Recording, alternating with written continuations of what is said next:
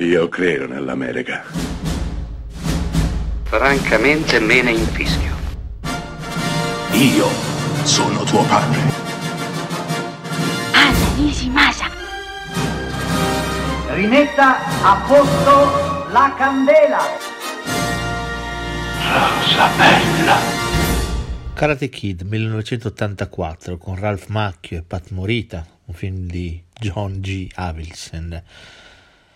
Karate Kid, dicevo, tutti eravamo Karate Kid nel 1984. Non in quanto tutti quanti atleti, vincitori, vincenti, pronti a dar battaglia, a suon di botte ai cattivi del quartiere che ci vessavano, ma tutti eravamo Karate Kid in quanto tutti eravamo il timido, l'impacciato Ralph Macchio, il eh, piccolo dolce ragazzo senza un accenno di barba, che si era innamorato di quella fosse troppo più bella di lui e che faticava a stare al passo coi suoi coetanei.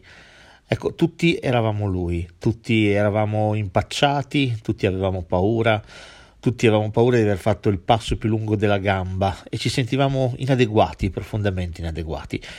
Poi arriva un uomo, un vicino di casa, un mentore, un padre, Pat Morita, Miyagi, Miyagi-san, il quale insegna a Ralph Macchio che attraverso la cera, dai la cera, togli la cera, beh, attraverso l'esercizio, attraverso l'obbedienza, attraverso la dedizione, c'era qualche cosa da imparare. E cosa impara di fatto Ralph Macchio? Si impara a difendersi, ma impara anche soprattutto a difendersi dagli urti della vita, impara a vivere, impara a accettarsi, a trovare fiducia in se stesso. Il resto, il resto è storia, combattimenti, combattimento finale, la gamba spezzata, il colpo della gru su una gamba sola. Il resto, ripeto, è storia. Ma tutti, tutti quanti, nel 1994, da lì in poi, siamo stati Karate Kid, tremebondi, paurosi, insicuri, ci sentivamo sbagliati,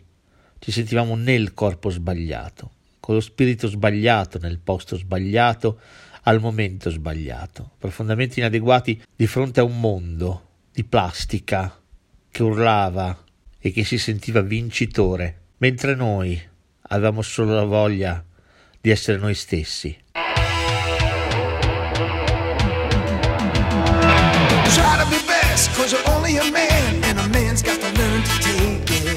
Try to believe